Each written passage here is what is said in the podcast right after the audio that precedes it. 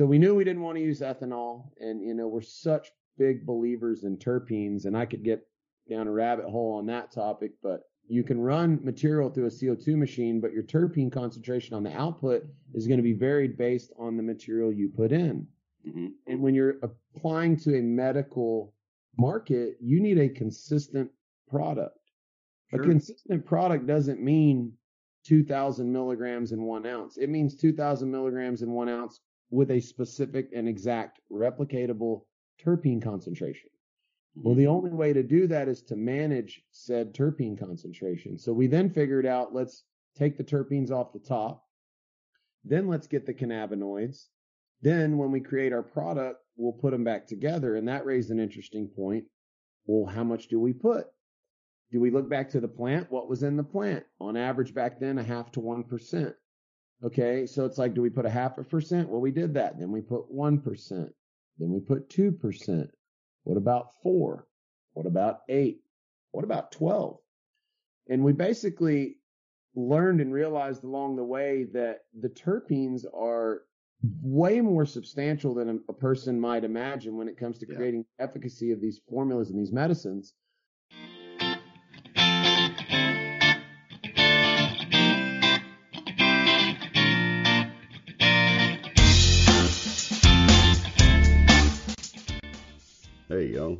Welcome back to Gramps Place, where my guests and I discuss all things of public interest and anything else that might need a little changing in the good old USA. From ending the drug war and freeing those wrongfully imprisoned for crimes that have no victim, to making government more like what our forefathers intended of we the people again. I talk with doctors, scientists, politicians, and more so you can make your own decisions on important issues in the USA. My guest tonight is Aaron Owens of Tejas Hemp. Aaron is a native of West Texas, a part of the world where a person's word is gold. His first passion and love has always been ranching, with cannabis coming in as a close second. Serving as VP of Sales for Dutch Pro Liquid Fertilizers gave him the opportunity to develop his extensive network within the hemp industry. A hemp pioneer in Texas, he started working with extractions and custom formulations in 2015 and then formally organized his company, Tejas Hemp, in early 2017. As word of his product quality spread, demand skyrocketed and the business expanded rapidly. In 2020, he successfully produced their first successful hemp crop on two acres at his farm in Dripping Springs, Texas. Today, Aaron is in charge of corporate strategy and business development and focuses heavily on the implementation of the industrial hemp industry in Texas. His goals are to help Texas farmers make Texas hemp businesses a leader in the global hemp economy. Let's meet Aaron and hear his story.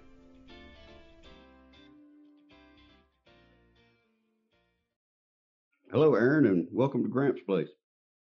How we doing? We're doing good. Please tell our listeners who you are and a little bit about your background. My name's uh, Aaron Owens. I'm the uh, CEO and founder of Tejas Hemp um, over here in Dripping Springs. Born and raised in West Texas. Uh, pretty much grew up in a ranch type environment, working a lot of stock in the summers and so forth, and uh, had an inkling for cannabis at a pretty early age. Got caught with my first plants when I was 17. Thankfully, that was by my folks and not the law, so it wasn't an issue, and it was obviously just for personal at that age. Um, so been tuned in for quite a while. You know, I, I got on the trail and I went out west really early on. Um, went through California, went through Colorado, and kind of was a little bit ahead of the curve in a sense. And I really just didn't want to live in those places, so I decided to come back to Texas and I went back to West Texas and started ranching and uh, figured to myself it'll come to me. And so I put about 10, 12 years full time out in the desert and uh, have leaned more and more into full time what we're up to now. Cool. So, uh, your company or farm, Tejas Hemp, is headquartered in Dripping Spring- Springs, right? Yes, sir. That's actually where the farm located also? So we uh we headquarter here. We do have a farm here. We farmed here in 2020 for the first time. We did 4,000 plants on two acres right here on the main road so that everybody could see it and embrace it. and I'm close enough to town where with a south wind you could just about smell it in town. Uh, you know, two acres by hand for two guys, and and then a bunch of volunteers, which was really wonderful. But it's just it's a lot. It's a whole lot. So Yeah. Pretty much thought we needed to scale down and and and focus a little more on we'll just scale down to something that wasn't going to break our back or we needed to scale up and I was fortunate enough to align with a vegetable farmer in Luckenbach who shares a lot of the same philosophy and infrastructure that I do. And you know he already knew how to run plastic mulch and drip tape and already does all that and has a whole crew and they produce 40 to 70 acres of vegetables every year and has interest. so once we aligned, we kind of went, oh man, this is really good. We can either scale back in Dripping or we can scale up in Luckenbach. So this year we did three and a half acres in Luckenbach as kind of a trial run to see how we did with each other's teams, and it was a total success. And and now as we move forward, um, it looks like we're going to go ahead and farm in both locations. Okay, cool. So for those of our, our listeners who are not familiar with Texas, because I, this of course goes everywhere, tell us where Dripping Springs and Luckenbach are located. Man, Dripping Springs used to be a sleepy little community about 15 minutes west of Austin. We're just southwest of town, out towards the hill country. Used to just be a little blinking light with some some ranch type people and a bunch of swimming holes. We're getting pretty popular now. Um, is just a little further west from here into the hill country, out towards Fredericksburg. So it's about an hour and a half or an hour and 15 minutes west of Austin out on a famous little creek with a little dance hall and a little post office and a farm. Mhm. And so that's kind of where we are, Central Texas, just you know west of Austin, out in the hill country. Now, as you stated, you were you spent some time out in California and Colorado. You started in the hemp industry before this venture in Texas, right? Absolutely, yes. I mean, being on the cannabis trail early, you know, I went out there and I hit the trail and I was involved. I mean, in 2001, I graduated high school and I was immediately in California and I got a medical marijuana prescription. I was up in Humboldt, vibing everything. And, you know, I wasn't quite ready to move to the hill in Humboldt. And I was, I went through Oaksterdam and checked that out when they came out down in Oakland. And I always just really paid attention to the politics and was really excited about this path and this wonder, is this going to happen in our lifetime? And, and then um, made it over to Colorado and and was kind of got involved there a little bit. And you know it was really like well I don't really want to move there just yet. So I came back to Texas. And uh at some point in there a buddy of mine got a an exclusive distribution deal with a hydroponic nutrient company out of Holland. And at one point during my 10 year venture in the desert he drugged me off the river and put me in a motorhome and sent me across the country to distribute hydroponic nutrients. And so we took that on and that was fun. I thought, well, here it is. We're going in. And we went in and we made it about nine months before the guys over in Holland, you know, they basically broke the contract and things went things went south and it was all above and beyond my pay grade. It had to do with egos and bad decisions on their end, in my opinion. But one way or another, I was back in the goat pasture before I knew it. And uh and then about 2015, you know, the original farm bill in 2014 started a pilot program and a lot of people didn't know it and some may still not, but you know, we have been actively cultivating, extracting, manufacturing and marketing hemp legally since 2015 in the US. It's just been in very select states, states that decided to participate. So Okay. if you're an institute of a higher education or a state department, like a Department of Agriculture, for example, you were able to participate, and Colorado was one of those states. So having network there and friends, I had a buddy that he basically wanted to create a portable. See, he, he not wanted, he did. He created a portable CO2 extraction unit in a 40 foot trailer with the concept of being a service provider. And so he basically wanted to provide a service for the farmers who were going to get into hemp, and that service was to extract their hemp into oil. And then that was what he would do. So in the very beginning, you know, I mean, he pulled in to get some welding done at a welding shop up there that happens to be, you know, extended family of mine. They called me right away. We talk. We discover CBD. Next thing you know, he's extracting oil on a farm at a ranch up there and and they're sending it to me and I'm writing a check to the ranch for the oil and I'm writing a check to my buddy for the service and I'm down here trying to move oil in West Texas. This is 2016 and You know, nobody, you know, most people didn't know it was okay. Was it legal? It was a real challenge, you know, and, uh, we figured it out pretty quick what worked. And uh, once we figured out what worked, we started putting it out in the, in the West Texas network. And, and, and sure enough, soon enough, you know, I couldn't move everything we were extracting. And at the same time, it figured out that, you know, the farmer doesn't have demand. The farmer's a producer. He wants to just get paid. So we evolved that business model into, purchasing the biomass, then extracting, and then the state of Colorado came around and they said, "Hey, you guys need to be indoors."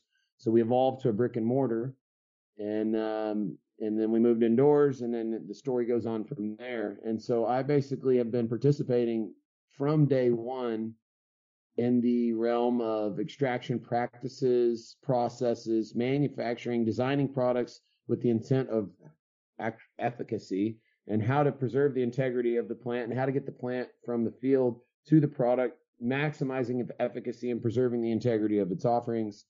And that led us all the way to 2020 when, of course, we finally were able to produce here in Texas. And that's when, uh, you know, we produced here. I mean, I started all this in 2016 and on paper in 2017 when finally someone said, Hey, you know, this is real. You should write this down. You should get it. You know, you should make this official. So we got official with Tejas Hemp in April 2017. Before that, I just worked out of my ranch account.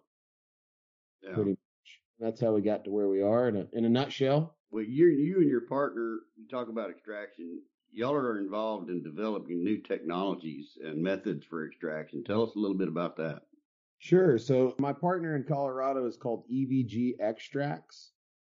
Um, and essentially in the beginning, it was a CO, you know, you, you have a basic choice in the very beginning, CO2 or ethanol, and ethanol is a scale and uh, CO2 is a quality. So we went CO2 and we, as we moved forward, the demand was just skyrocketing and it was like really hard to keep up and CO2 machines are expensive. And so we got another one and then we got another one. And then it was like, okay, at this growth rate, we're going to need to buy this $3 million machine over here to keep up. And then six months later, you know, we're going to need one three times that size. And this is just, it's just not the path. It's not the path of scalability. But, you know, our whole emphasis has always been on efficacy. And we definitely feel and believe, and I'm pretty sure everyone in the industry at this point, that when it comes to quality product, CO2 is superior to ethanol. So, so we knew we didn't want to use ethanol and, you know, we're such big believers in terpenes, and I could get down a rabbit hole on that topic. But with CO2, we we figured out how to cold trap our terpenes off the top and then reintroduce them. Well, that was a big breakthrough for us. It was like, you know, you can run material through a CO2 machine, but your terpene concentration on the output is going to be varied based on the material you put in. Mm-hmm. And when you're applying to a medical market, you need a consistent product.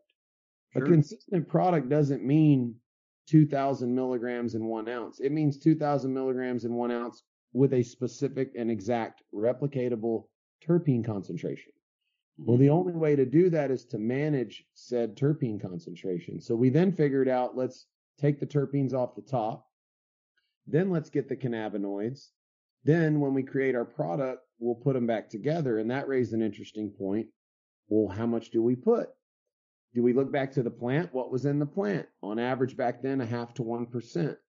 Okay. So it's like, do we put a half a percent? Well, we did that. Then we put 1%. Then we put 2%. What about four? What about eight? What about 12? And we basically learned and realized along the way that the terpenes are way more substantial than a, person might imagine when it comes to creating yeah. efficacy of these formulas and these medicines. And so we discovered that, you know, a certain percentage, which is, you know, it's, we, well, I mean, I don't even mind saying, I mean, a balance of around about 5% is where you maximize your efficacy without losing a person based on their palate. If you have a cannabis palate over 5%, you may love it because it tastes like cannabis. But at 5% is where you can kind of go, okay, like all the people that aren't used to cannabis, they can still handle this, but it's really, really effective. So now we've got the scaling issue because we've got all this demand. We're making this high quality product. Anytime we put it downstream in someone else's stream, they, they can't ever switch back because it's superior. And so how are we going to scale? Well, we tried ethanol just to prove to ourselves and our peers that we were our inclination was right and it was inferior and it was in fact inferior. And so it was like, how are we going to scale? We don't want to buy these CO2 machines. That's not going to work. Uh, my partner up at um, EVG is credited. He had a light bulb go off, and he basically had a brainstorm of an organic extraction process that he then went down to the patent office and was able to patent. And that process is called Terpex. Now, essentially, what's going on? I can't say the exact final detail that gives it all away because it's not my right to do that. But what is happening is there's a it's a certified organic by the you know powers that be. We have a certified organic facility and a certified organic process. We're using a solvent that allows us to scale the same as ethanol, but said sol- said material that's acting like a solvent, it is an organic material. Mm. So imagine using an organic material that allows you to extract at the scale of ethanol while preserving the integrity of the molecules the same as CO2. And that's what we figured out how to do. So we call it Terpex. So at this point where we are is we needed to scale terpene extraction as well to keep up with formulation. So we basically figured out with Terpex how we can take the terpenes off the top of the material, whether it's wet or dry, and we can do that at scale. And then we can go back and we can get the cannabinoids out of the same material at scale. And now we can formulate, but then we run into the next challenges, which is okay, we figured out how to get it out the terps at scale. Now we got cannabinoids. Most people want a winterized mm-hmm. oil, you know, and so it's like, okay, well, how do people winterize oil? They mix it with ethanol or you know some form of alcohol and they put it in a freezer and and that's what separates the fats and the lipids. It's the oldest trick in the book. That's how you build a vape cart well why would we go through the trouble of all this and then mix it with ethanol or alcohol? You know that's not going to make sense. And so we literally just came up with another process that's a basic low technology process that filters out said lipids lipids and fats so now we figured out how to get the terps out. Now we got the cannabinoids. Now we're winterizing the oil. We still haven't touched ethanol in any at any point. Okay. And then there's that last trick. You know, it's like, do you want to remediate this oil? Do you want to remove the THC? Well, in Colorado, no one ever cared. And in the general overall efficacy argument, remediating the oil is not moving it in a more effective direction. It's moving it in a less effective direction. But lo and behold, your West Texas boy down here circulate. You know, I'm covered by conservative Republicans that, you know, down at the end of the dirt road, they're probably burning one themselves, truth be told. But the majority of the economy in that small town is oil field.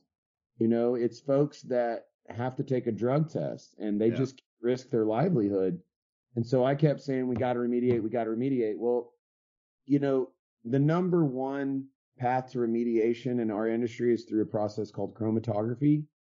And in the process of chromatography, you take your oil and you mix it with either an ethanol or a methanol or some form of alcohol, and you run it through this chromatography machine, and somehow magically you filter out the THC, and then you cook the alcohol back off, and boom, you're to what's referred to as a distillate.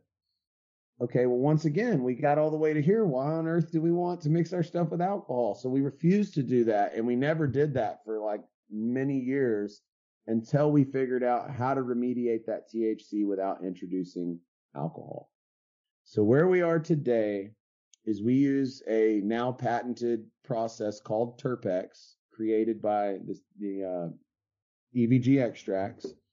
And we are taking the terpenes off of the top of material at scale. We're taking the cannabinoids out. We're winterizing the oil and we're remediating if desired. We're reintroducing terpenes and we're creating what I feel like sciences. I mean, in science, it's like you can't beat this. It's the most effective formulation of a cannabis product. So that's where we put all our focus on is that is, is how do we make the most effective thing from the plant period. Once we figure that out, okay, now we'll go worry about what comes on downstream. And it's proven to be very positive for us. Yeah. And when you're talking about when you're talking about putting the terpenes back and you're talking about two, three, four, and five percent, you're talking about percentage of terps, right? Correct. So if you look on a you know, let's can we talk terpenes for a second? Sure. So terpenes, it's like, what are they? Well, they're these funny essential oils that exist in all of cannabis. And the big aha moment is when you go, what's the difference between a sativa or an indica? You know, so I'll ask you, um, Gramps, what, what, you know, brief, you know, what's your quick answer to the difference between a sativa and an indica? The only thing I know about the difference is what you hear all every day is one's up, one's down. You know, the, the typical, the typicals. And you're right, and that's that's totally right, and that's all of us. We learn from our own experience. This one makes me go lay down. This one makes me want to get up and do something. So sure. when you start to study how and why, I mean, I remember when I used to think, what is this, the THC level? Like, what's making this happen? What you'll discover is that there's these things called terpenes, and they only exist at a rate of a half to one, maybe two percent in general on top of your cannabinoids, these essential oils. And in these essential oils, we can break them down. And let's say there's about 15 of them or 12 or 13 of them that are the main ones. Now there's a bunch of them, but mm-hmm. these ones, we can look at these, these terpenes, these top, you know, baker's dozen of terpenes. And when we look at them, these ones on the left, if these levels are high and the ones on the right are low, we're getting an indica experience. If the ones on the left are low and the ones on the right are high, we're getting a sativa experience. And you're like, wait a minute. You mean this little 1% of essential oil that exists in this whole plant is driving my whole experience? That's when you go, whoa, the power of terpenes is everything. Yeah. And then you look across the industry over the last five years and you go, how many of these bottles of CBD oil do we get that have terpenes in them? And the answer is one in a hundred thousand. Pardon this short break for a word from our sponsors. Hey y'all. Are you enjoying the guests and subjects Gramps is bringing you each week? Did you know Gramps does this all on his own? No production team and no producers. Just Gramps.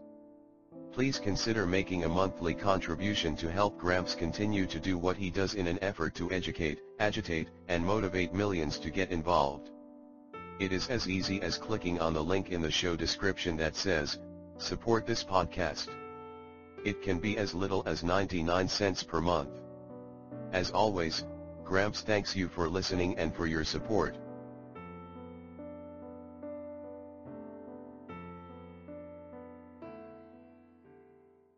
Welcome back to Gramps Place. The podcast where Gramps and his guests talk about all things of public interest.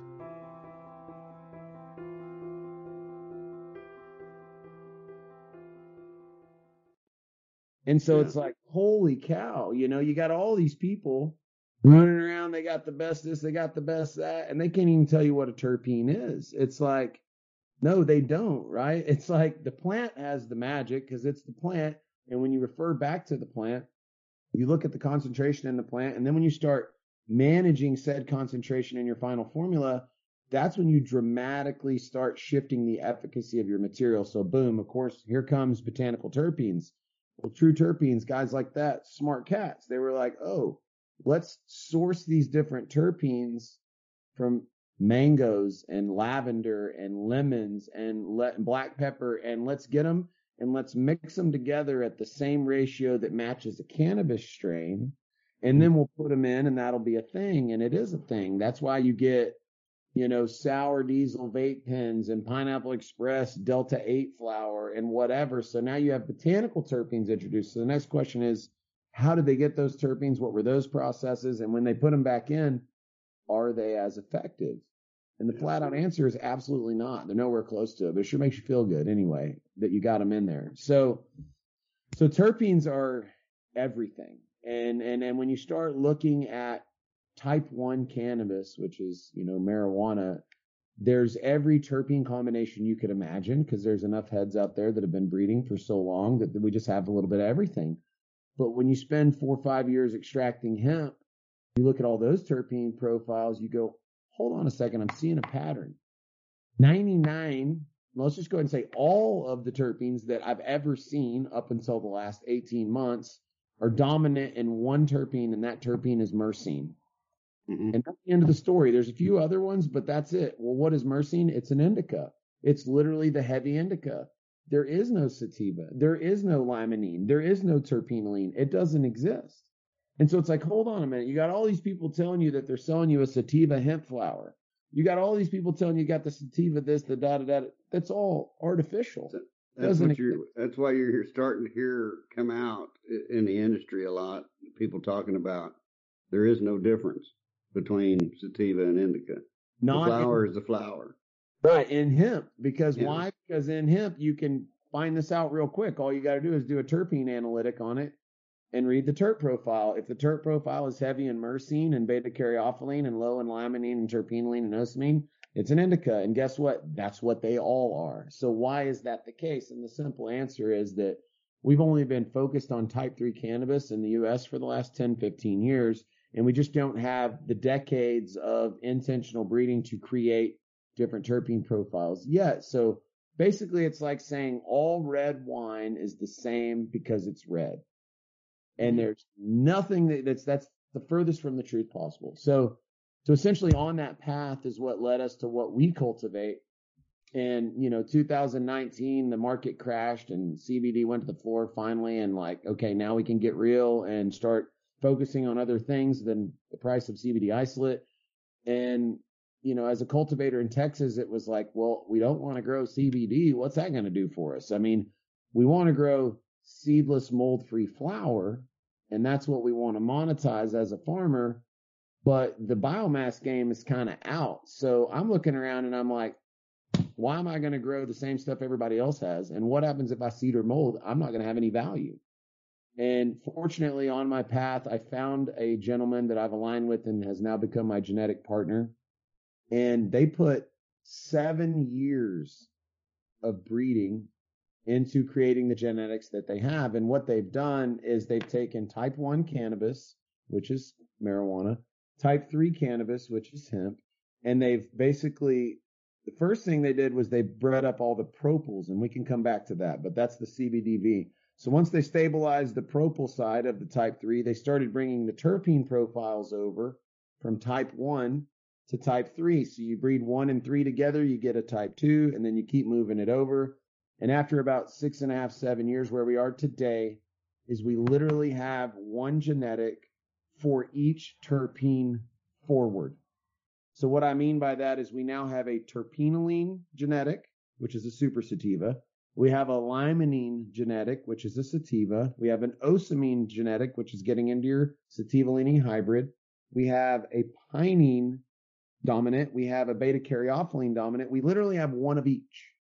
So in 2020, it was like I'm looking around and I find these guys, and I didn't even know they had the whole library yet, or that that's what they were working on. But I quickly identified that the terpene profile they had, it was marketed to me as a CBDV genetic. And I'm like, CBDV, that's interesting. Let me look at the terpene profile. Holy shit. It's got, pardon my language, it's got beta caryophyllene to the max and limonene right behind it. Myrcene is nowhere near it. Well, who are these guys? And what is this? CBDV, what is that? Well, here's what I know is that if I'm a Texas farmer and I grow this flower that no one has, I have an edge.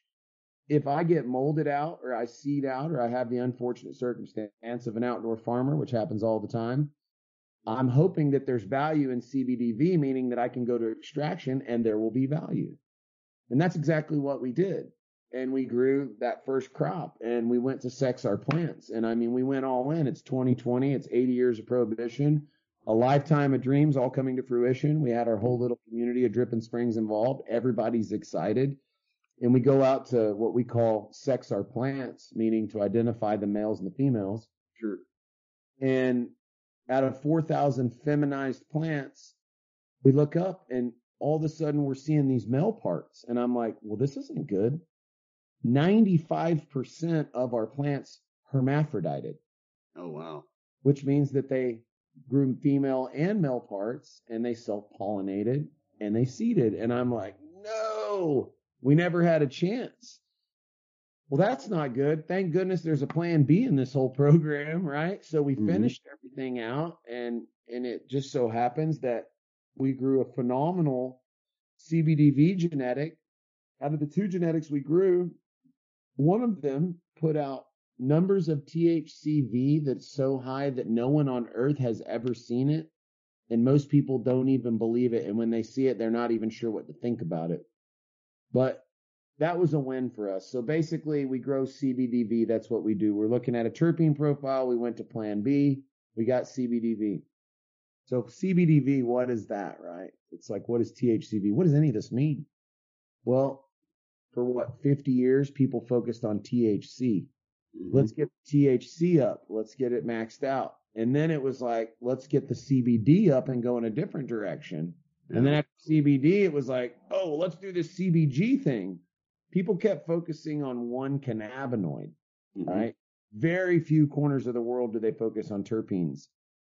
A lot more in type one than in the business we're in hemp. But, you know, there's this other thing called a propyl analog is, is what I call it. And all of our cannabinoids exist naturally, but many of them, more than I think, more than I know, more than we see on a lab result, have a mirror image of themselves in their propyl format. So what that hmm. means is, is that CBD, and I'm not some chemist. All I know is that CBD is a molecule. It's a naturally occurring pentyl molecule, whatever that means. CBDV is the same molecule, but with one little different thing making it a propyl analog. Well, when we braid up CBDV, we don't breed up CBDV, we breed up the propyl analogs of all the cannabinoids that naturally exist in both forms. Does that make sense? Yeah. Now what we've done is instead of focusing on one cannabinoid, we're focusing on bringing up every single one of them that exist in that propyl analog, meaning that we just brought the minors up to a level that they've never existed. So now we've got this football team with 140 people on it. CBD's the quarterback and we instead of breeding up the tailback and the wide receiver, we just bred up the whole team at the same time. Yeah. So it's super exciting. And so now we have minor rich, you know, cannabinoid profile, just basically meaning better medicine. That's what it all boils down to. Yeah. And, um, and that's kind of where we are right now is like we have these propyl analogs and we've got these boutique terpene profiles. You know, what are we going to do with them? I mean, that's where we are now is the industry is just now and we're still a couple steps ahead, but you'll see CBDV is the next thing. It will be the next thing. THCV is already becoming popularized. People are starting to hear about it. It's a mythical unicorn that no one can get their hands on. Um, this is what this is where we are. This is where we are in medicine, right? To make the make the oil better, this is what's happening. Okay, cool interesting to say the least. I'm not a chemist either, but and I'm not a chemist either. I just understand football and that if we make everybody stronger, it works better, and that the cheerleaders are really important as well, and those are the terpenes. And and most of what you see on the market is a B team JV with no no cheerleaders, mm-hmm. and a lot of people they put the quarterback up against the whole other team, I aka isolate, you know. And I'm just like, mm-hmm. this that doesn't make any sense, you know. You need yeah and you need their integrity to be there. You don't need damaged cheerleaders with torn up suits. You need fresh and bright cheerleaders with all their uniforms together. And the yeah. only way to preserve all that integrity and the cannabinoids and the terpenes is to treat them right through extraction, which is expensive and it takes way longer. You know, it's way harder of a path and it costs way more money and it's less efficient to go this path, but you get the better product. You get the more yeah. effective product. And that's what we bet on long ago. This is what we believe in. This is what we stand for. We're going to get overrun a little bit in the beginning because that's the path, but people are going to figure it out. And the more they get educated and or the sooner we can get our material in someone's downstream, once they go here, they can't ever go back. Yeah. Going for efficacy. Yeah, I agree with you though. That's all you hear about now. Uh, on like I'm on LinkedIn too, and and you see it every day. People talking about I got this CBD isolate. I got this isolate, this isolate, Delta 8 over here, you know, ready to go. I mean, it's too easy for someone to come in and and just be able to create an isolate. I mean, to me, you know, it's it's just too easy. Anybody from any business with financial resource can hire a chemist and they can figure out how to isomerize CBD isolate into a product, Delta 8, Delta 10, Delta whatever. It doesn't matter. Okay. And that's fine. But, you know, remember Spice? Remember mm-hmm. K2? you know, I'm not want to sit here and talk down on anyone's business, but it's also like, you know, all Spice and K2 was was a synthetic cannabinoid called JWH-018. And when the Chinese or whoever figured it out, probably somewhere in Israel, because they're like the most smart about all this on an actual studied level, they figured out that JWH-018 traveled the same neural pathways as THC, but it existed in these microscopic amounts naturally. And so they were like, what if we just make a bunch of it? Does it get us high? Turns out it does. It does all kinds of wild stuff that we never imagined. And so they started manufacturing it, spraying it on herb or whatever, different kinds of herbs, and boom, people were getting high legally without failing a drug test you know and so that was spice and k2 and then they ended up shutting that down and then like where we are today is it's like people are hmm. just synthetically making that's not all synthetic i mean semi-synthetics. that synthetic's not a really good word to be honest but yeah. you know bottom line is everybody's chasing this isolate and the only rationality is that oh it's got to be pure because we're western medicine and we got to be able to have the exact the same thing it's like if you're thinking like that you've done lost they got you the man has you right? Mm-hmm. It's like we're here for for naturally occurring gifts from the plant and they're naturally occurring at different concentrations and they're all important and it only works like it works naturally if you keep them all together and that's what we you know focus on. Yeah. So i've been to your website tejashemp.com yes sir. And and you offer several products um, from tinctures to salves uh, to gummies. Uh, tell us about your products and, and is there any one particular one that you're most proud of? Sure. So first off, my website, if you've been there, I, I apologize. It's, it's, it's at like 80%. That's like I, the last thing I know how to do is, is run a website or build one. And it's, it's, it's a real frustration for me. I'm a I completely I'm a, understand. I'm a goat, not a uh, website guy but it is your most valuable real estate in business and nothing's going to get around that. So over time, we've continued to work on it. And thanks to the help of my friends, it's gotten to where it is. Um, you know, what's funny is the, you know, my relief, okay, my, my first tincture that I made, I now call relief. You know, when I, when I'm building my tinctures in 2016, I'm in West Texas where people are scared to death whether or not it's legal. Most of the people I'm around are either really wealthy or really poor. And most of the friends of mine that need this stuff are poor. I mean, you know, cowboys. And it's like, I got this, this saddle maker. He's 72 years old and he's coming down with Parkinson's.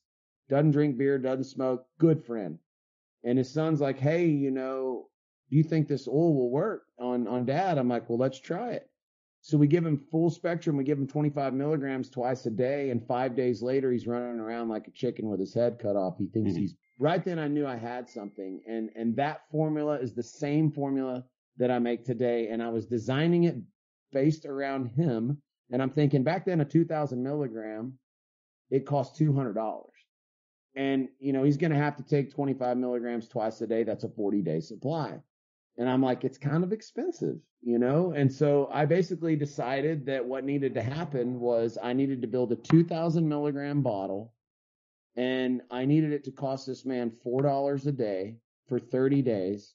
And if he takes a half a milliliter, which is the equivalent of about 33 milligrams twice a day, that would be a solid 30 day supply for him. So I priced and designed this bottle at $120. So it's 120 bucks because why? Because I want it to be a 30 day supply for $4 a day, $2 in the morning, $2 in the evening. He could afford this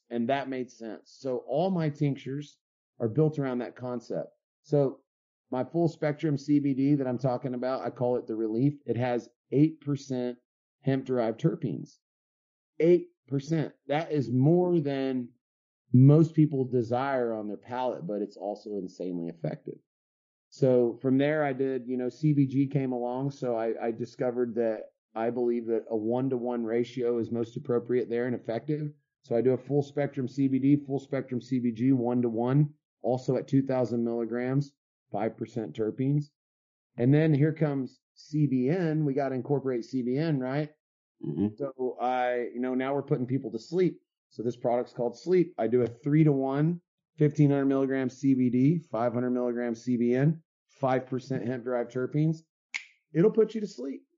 And then, uh, from there, it's like, okay, there's all my tinctures. Well, then we started, we figured out, well, of course, we figured out how to make salve early on. So we make a full spectrum salve. I call that relief salve. And then we figured out how to make gummies. Of course, our gummies are organic and vegan and they don't melt in 120 degree Texas heat. And once we figured out all those particulars, I made a gummy for my full spec CBD, my CBD, CBG, and my CBN.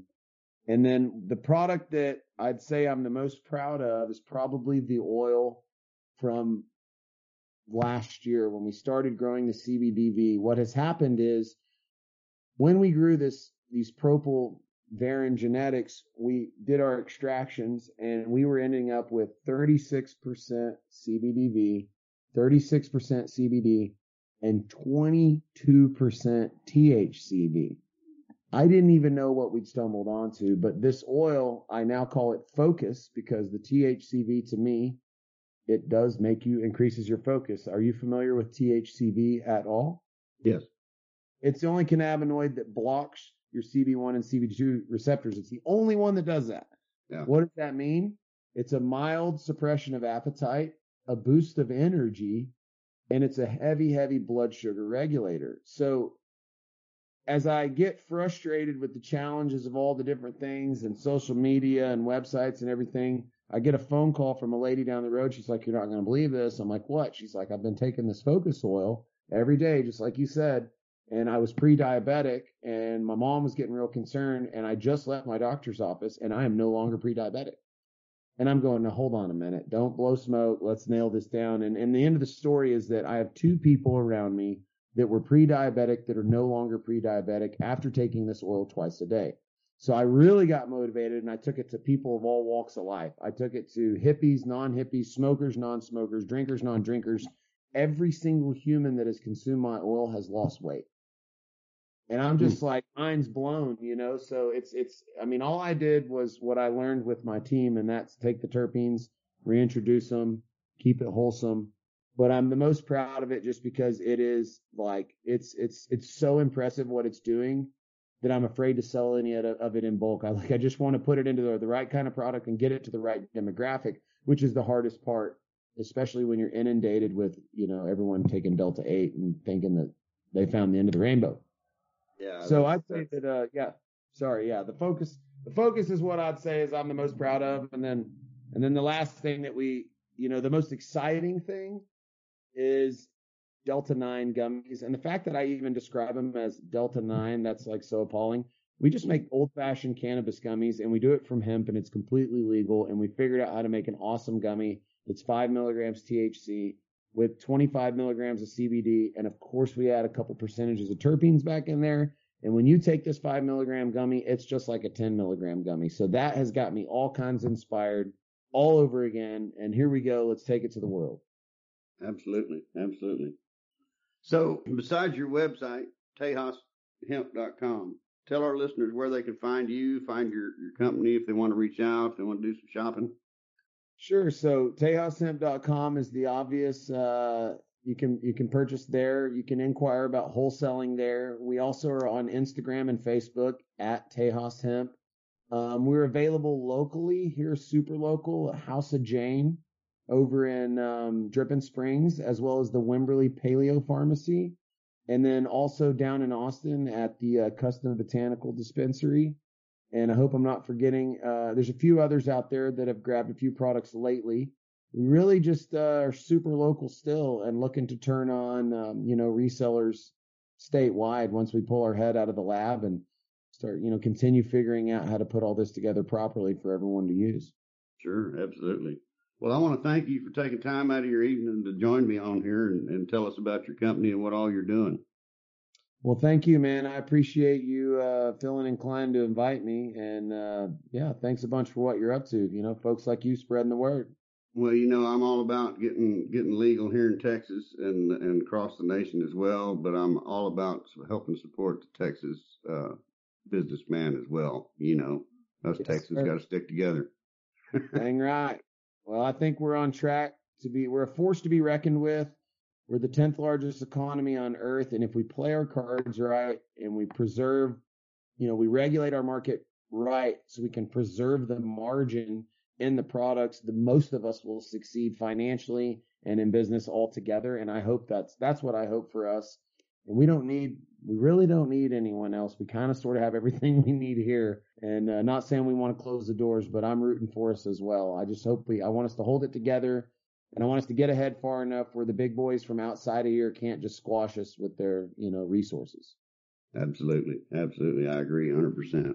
Well, thanks again for joining us, and I want to thank our audience for taking time to listen. Well, I appreciate it. Thank you, man. Hope I didn't uh, confuse anyone with all that kinds of babble. Gramps Place, where Gramps and his guests discuss all things of public interest and anything else that might need a little changing here in the good old USA.